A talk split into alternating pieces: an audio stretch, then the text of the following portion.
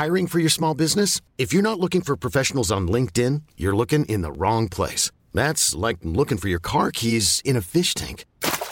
LinkedIn helps you hire professionals you can't find anywhere else, even those who aren't actively searching for a new job but might be open to the perfect role. In a given month, over 70% of LinkedIn users don't even visit other leading job sites. So start looking in the right place. With LinkedIn, you can hire professionals like a professional. Post your free job on linkedin.com slash achieve today. Since 2013, Bombas has donated over 100 million socks, underwear, and T-shirts to those facing homelessness. If we counted those on air, this ad would last over 1,157 days. But if we counted the time it takes to make a donation possible, it would take just a few clicks. Because every time you make a purchase, Bombas donates an item to someone who needs it. Go to bombas.com slash ACAST and use code ACAST for 20% off your first purchase. That's bombas.com slash ACAST, code ACAST.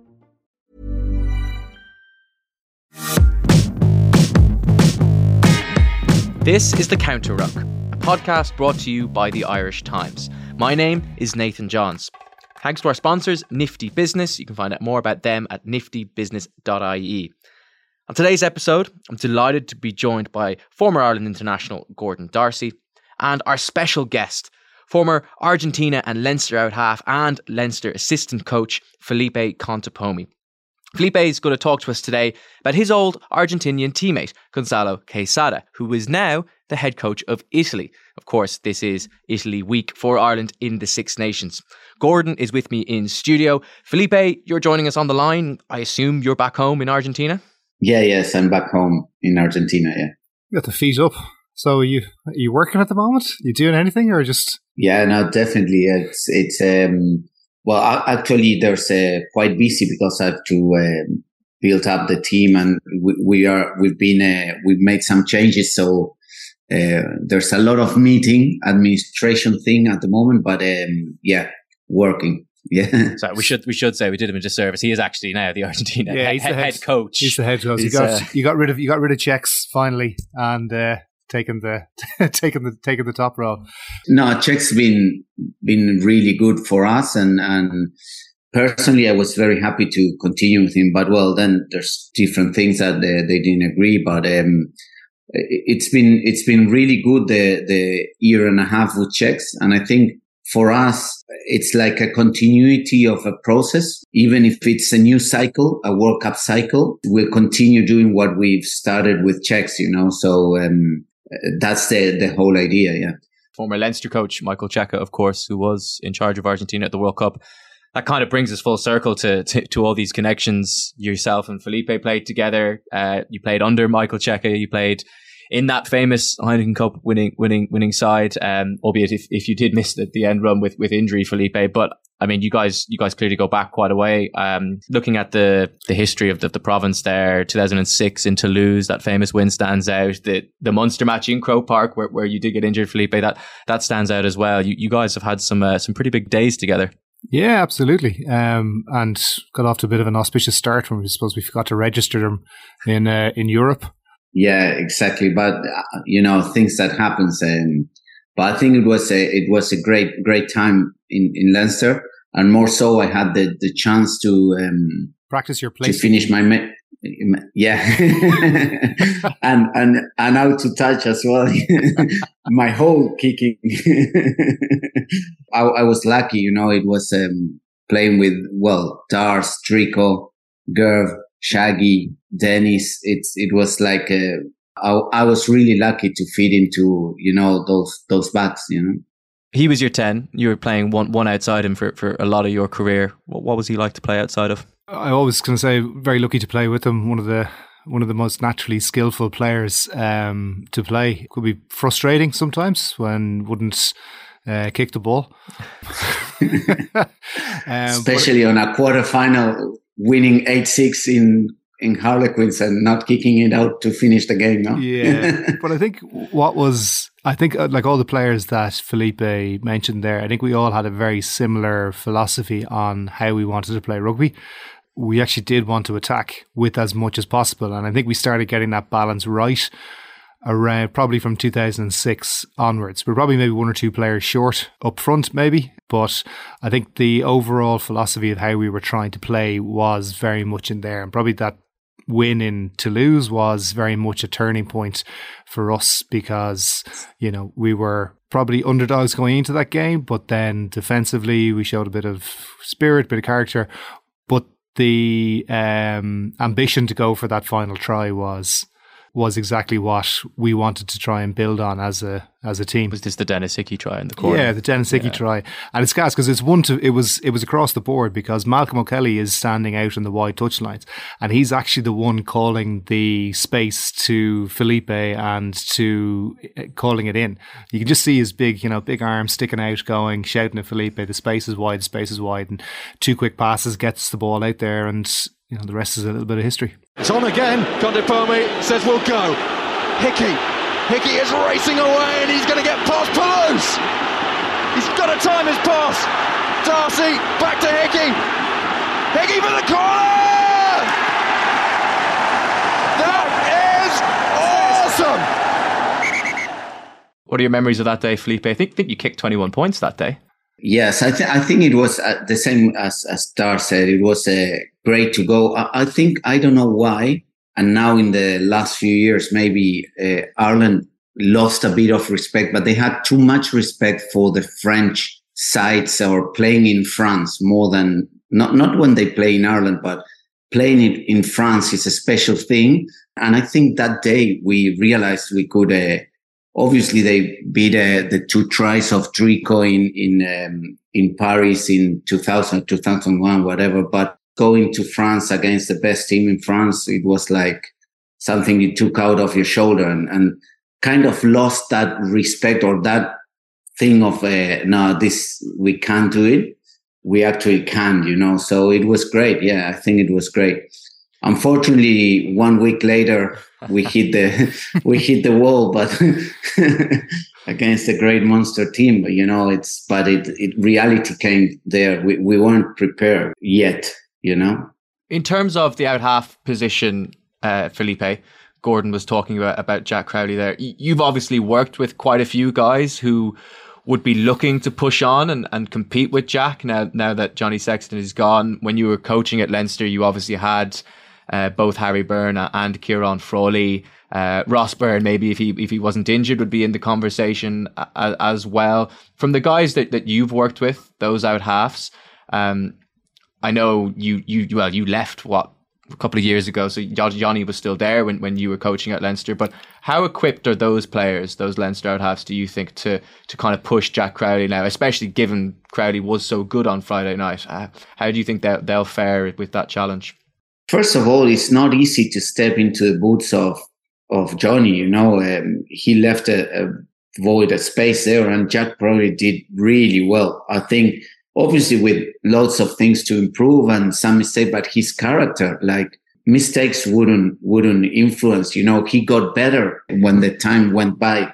I think Ireland, it's in a in a very good spot in terms of outcomes. You know, when you speak about the two Byrnes, Ross and, and Harry, when you speak about Frawley, I can talk more of the Leinster guys because I know them better, but you see Sam Prendergast coming down uh, a bit uh, on the ranks and Jack Crowley for me, it's a, it's a outstanding out half so young and, and with such a character. So I don't know if you have another Johnny or it will come someone straight away like, as good as what he he's been, you know. But uh, Ireland, they have good uh, cover there, you know. With with those guys, those young Leinster players, um, obviously Ciarán was on the bench in Marseille, probably more so because of his versatility than anything else, cover, covering fullback and centre. And with a six-two bench, you need that versatility.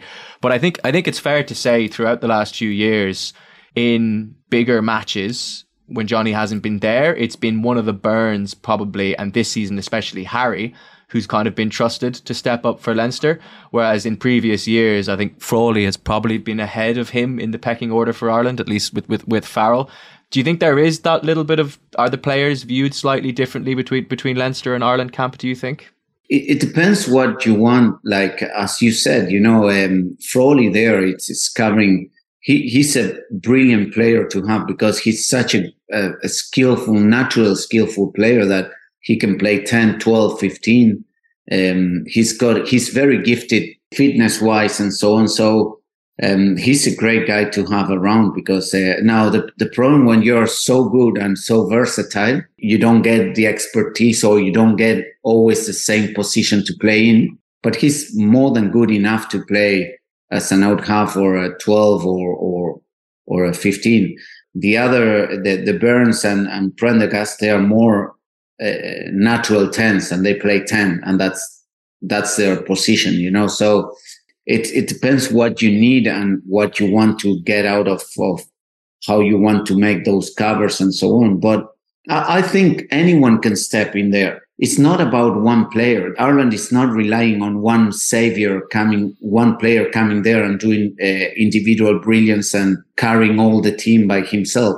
It's, it's one, one fifteenth of the team. You know, everyone does the role. And that's why Ireland plays so well because they understand their role and someone, and, and I think any of those guys can step in and play and, and do their role and, and just the, the team will keep on playing. That's a really good point, actually, because I think it, it's two things. One is that Ireland have kind of, in the last couple of years of his career, they probably took a lot of responsibility off, off Sexton's shoulders in, in attack. And you saw Ringrose step up, Keenan step up. But equally, as a country, we're so used to that out half being one guy, the kind of the cult of personality of he's the guy. It was Elwood, it was Humphreys, it was Rog, it was Johnny. Like we might actually just be in an era now where it's not going to be one guy. It might there might be one for Jack, he might get a few years, but it could be a little bit more by committee. Is that fair enough? Um, yeah, I, I, think yeah. There's there's lots of uh, lots of water to go under that particular bridge, and probably Leinster need to get a consistency in their out half to see can they create a someone to ch- to to challenge Jack Crowley because at the moment there's continuous change in there, so nobody is really getting a good a good run at it. I think as well in the positions for most teams, the role has changed. Really, the nine is such an important position now for most teams. You look at how important Gibson Park is, Antoine Dupont, Aaron Smith, uh, Faf de Klerk. That role has grown way more in the last 10 years. And I'd say uh, they have, they have probably more impact on or can have more impact on games than the actual number 10 so you're kind of wondering you know is that era of the 10 being the most dominant position in the in the halfback pairing? Has that changed? Probably has and the responsibility so when Jack Crowley comes in you know he doesn't have to be the be all and end all of everything. James Lowe can do the you know the relieving kicking. Gibson Park can do some of the tactical kicking with the box kicking. Um, other players can take responsibility so you look at the more dangerous playmaking out halves coming to the fore with players like Marcus Smith, Finn Russell, Beauden Barrett in those key positions. Um, you know, Garbisi, even for Italy, who will get on to um, at the weekend, the halfbacks for Gar- the Garbisi brothers at halfback uh, for Italy this weekend, really playing, um, you know, sharing that workload again. So I think, yeah, definitely the, the, the way the positions have changed, which will, I think, naturally suits a player like Jack Crowley, Kieran Frawley, Harry Byrne, where they are more individual threats in that position. Felipe Gordon made a really good point there on the Leinster 10s maybe not getting nailed down as the starter for an extended period. I think Ross Byrne has done it a little bit when Sexton was injured, but this season it's been a rotation. Do you think that's the right way to go about it? rotate these three young guys, four if you include Prendergast, or is it a case of one guy should kind of be given the keys to the car and, and see see see what he can do? No, the problem, I, I think, if you can have three guys playing and the the team keep performing at the same level, that's the ideal world. An injury can take you out, and if you're depending on one player for him to be the the mastermind, I can guarantee you it's Murphy's law. When you are on a final, day before, three days before, he's injured, and what do you do?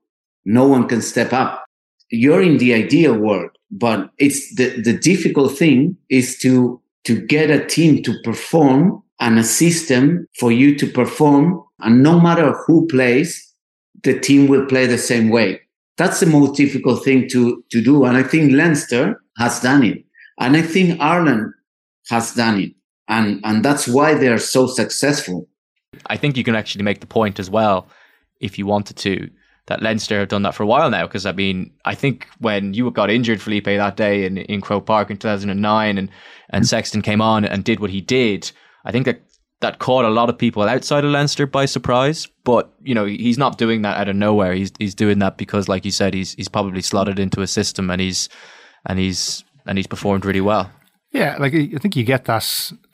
Every player has a a moment or a day or a time where that's that's their opportunity and they either take it or they don't take it.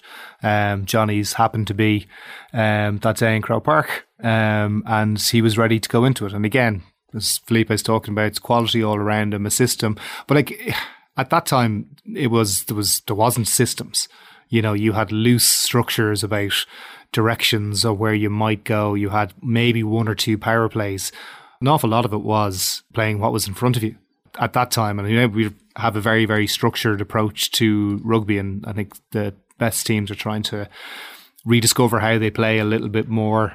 Like Jack Crowley, a, a perfect example of it, has had a meteoric rise at probably four times over the last 18 months has had to prove has had an opportunity and he's taken every one of those milestones you know has delivered and gets the plaudits um, as, as as they go along. I'll continue my chat with Felipe and Gordon after the break Hiring for your small business? If you're not looking for professionals on LinkedIn, you're looking in the wrong place. That's like looking for your car keys in a fish tank.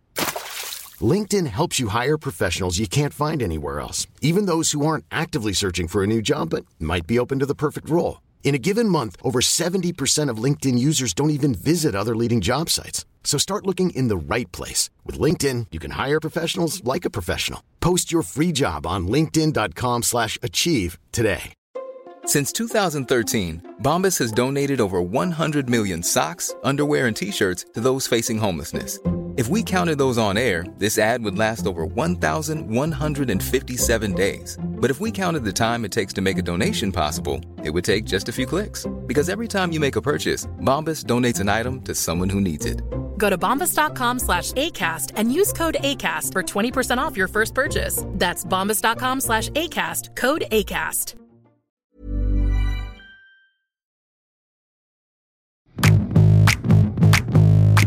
Welcome back to the Counter Ruck. I'm Nathan Johns. Still here with me is Gordon D'Arcy and Felipe Contepomi.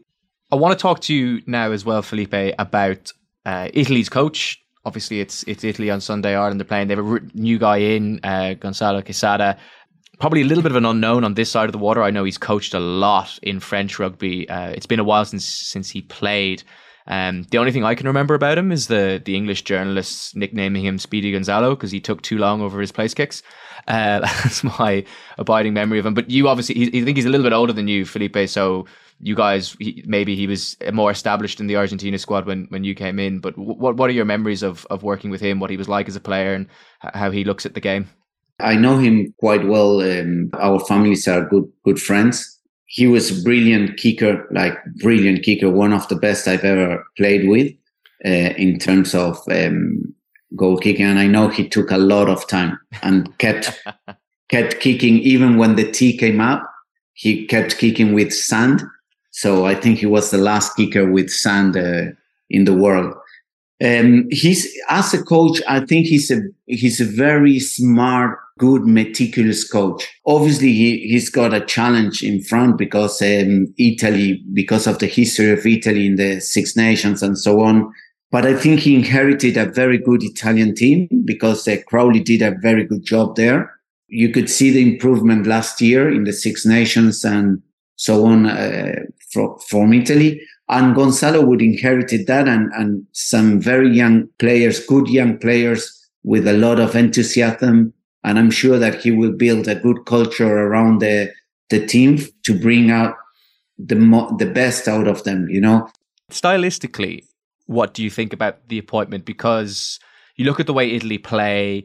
They throw the ball wide than more than any other team in the Six Nations. I think I saw a stat the other day that I think something like sixty percent of their attacks go more than ten meters from the ruck. So they play a lot wider than teams like Ireland, teams like France, teams like England. Um, and you look at that and you look at here's an Argentinian former out half coming in. You talk about DNA of countries. Everyone thinks of the Argentinian DNA as what you were saying earlier, Gordon, a little bit unstructured, a little bit more off the cuff, put that with a team that needs to play wide.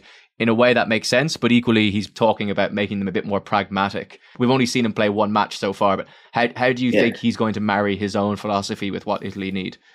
He'll try to get the players make the right decision when to go or when to be more like, okay, we'll go and play down there. I think he'll be more like that rather than just playing for the sake of playing wide, wide or, and he's quite smart in, in, in that sense. He works really hard. So he'll definitely would have studied uh, or will study uh, Ireland quite well. And he will know where to go and try to attack them, you know. Now, for me, he has a big challenge this weekend because you're playing Ireland at the moment, probably one of the best, if not the best team in the world, you know. So it's a, it's a tough one, but he'll be more pragmatic than maybe what Italy has shown the last Six Nations. So, and that's, it's a really good, I suppose, try, trying to draw that out a little bit. If you're setting up a team so you have a way to go. So what Italy have now is they've put in an awful lot of younger players and they are very good. They've all come through the underage under Stephen Aboud and there's been a big focus on skill set and uh, attacking rugby. So now they've got, they have invested in youth uh, in the Six Nations. As a coach, when you talk about setting them up in a, uh, in a pragmatic way, you also have to let players make decisions on the field. And how do you strike that balance between trying to win the game and then letting players take risks? Because that's what they did very well against Italy, where they saw the opportunities, they backed themselves, they went after them. It's kind of that chicken and egg scenario for a coach. You want to win the game, you talk about being pragmatic, having a strong kicking game, but then you also want to back your players when they see the opportunity to go after it. So, like the Garbisi brothers were a perfect example of that. They they made really really strong decisions. Uh, so that must be a, an attribute of his as well, where he's putting them into a shape, but also telling them that if you see it, play it.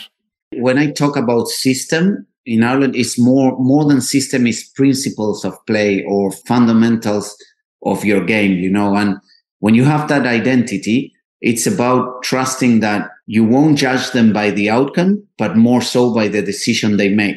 They'll have to have to be try something creative, but I think it is interesting. It, it goes back to that thing of um, it's getting the pl- it's getting the person ready at this level, isn't it? Ra- not so much as coaching and telling them what to do. Is that different? Because I think towards yeah. the back end of your career, Darce, the narrative at least was that being in an Ireland environment was very prescriptive.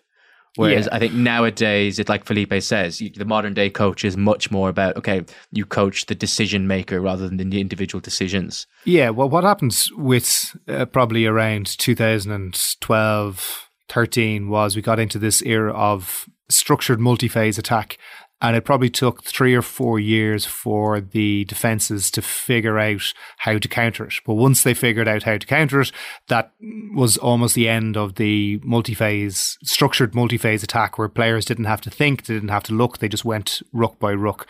So that game has completely evolved now. So now we are, tr- you're asking players to think again and to make decisions. So that's where it's for me. It comes into that whole thing of you. It's the culture you in behind it, the trust between the coach and the players. The players have that psychological safety where they know if it's the right decision, but the execution is wrong, that it's okay. On that point, uh, Felipe, it's it's really interesting with the the eras and the structured era to the slightly less structured era. Um, I think when you played, when you played definitely in that Argentina team, it was a lot more off the cuff, less structured play. So you look at yourself, you look at someone like Gonzalo, who was also an, out half who played in that era. It's it's really interesting to see you guys now coaching when the game has changed so much. Um, is that difficult going through that process and kind of coaching in a way that might be slightly different to what came naturally to you when you were a player? We were playing off the cuff without a frame. We were just playing really. Now there is, for me, the, the, the right balance is to set up a frame for them to make good decisions. The difficult thing in a team sport is that you have 15 players and if everyone is playing their own game and they don't understand the frame you're playing in, it's very difficult to coordinate or have that cohesion between the players. From our days playing off the cuff, we went to a, in general, the world went to a very, to the opposite, being completely structured, completely structured. And that's where now you need to find the balance of giving the, the players a frame to play with and allowing them to make decisions, make decisions and show their skills, you know? But even back when we when back when we played, Jesus, starting to sound we're not we're not that old that old yet. Um, but in that era when it was you know a little bit looser, there were players that were always thinking it may not have been consciously, but they were still thinking about the game. So, you know, in, in our team, it may have been you, it might have been Brian, it might have been Chris Whitaker or Guy. Other players just thinking about maybe we should rolling the ball into touch, you know, O'Gara for Munster. When, uh, say, a moment wasn't right, they would just roll the ball into touch people just their natural ability to read a game was present and it was kind of catered for. And now you're kind of almost encouraging players to think like that again, where you have to be, it goes back to the whole, the same principle, the principles where you have to be thinking about, is this a game management situation? Have we just scored? Have we just had an error? Or are we looking to build pressure and trying to develop that thought process with players again? Because I remember when you arrived and it like a, a two on two in the wide channel reasonably well defended. I came back under for a switch and you ended up passing the ball into touch.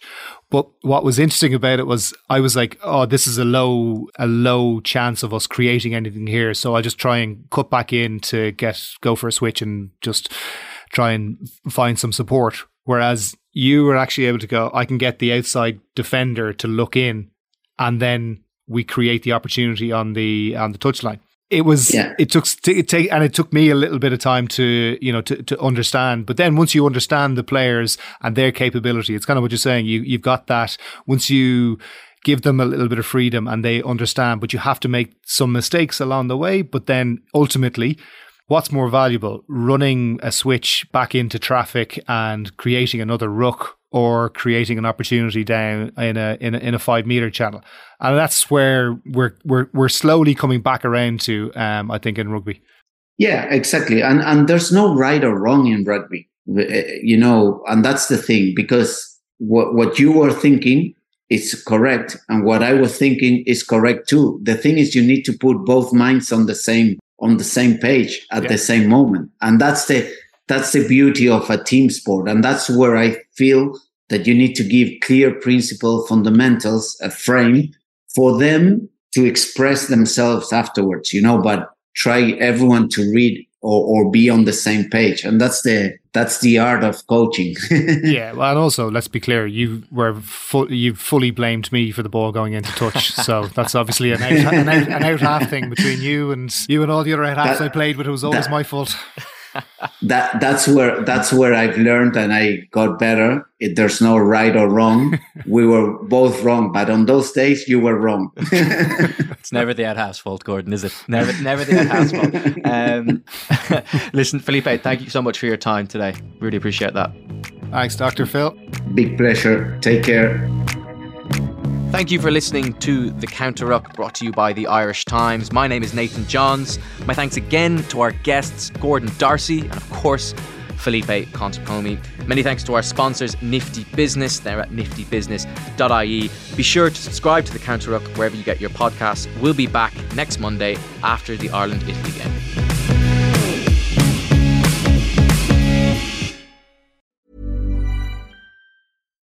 When you make decisions for your company, you look for the no brainers. And if you have a lot of mailing to do, stamps.com is the ultimate no brainer. It streamlines your processes to make your business more efficient, which makes you less busy.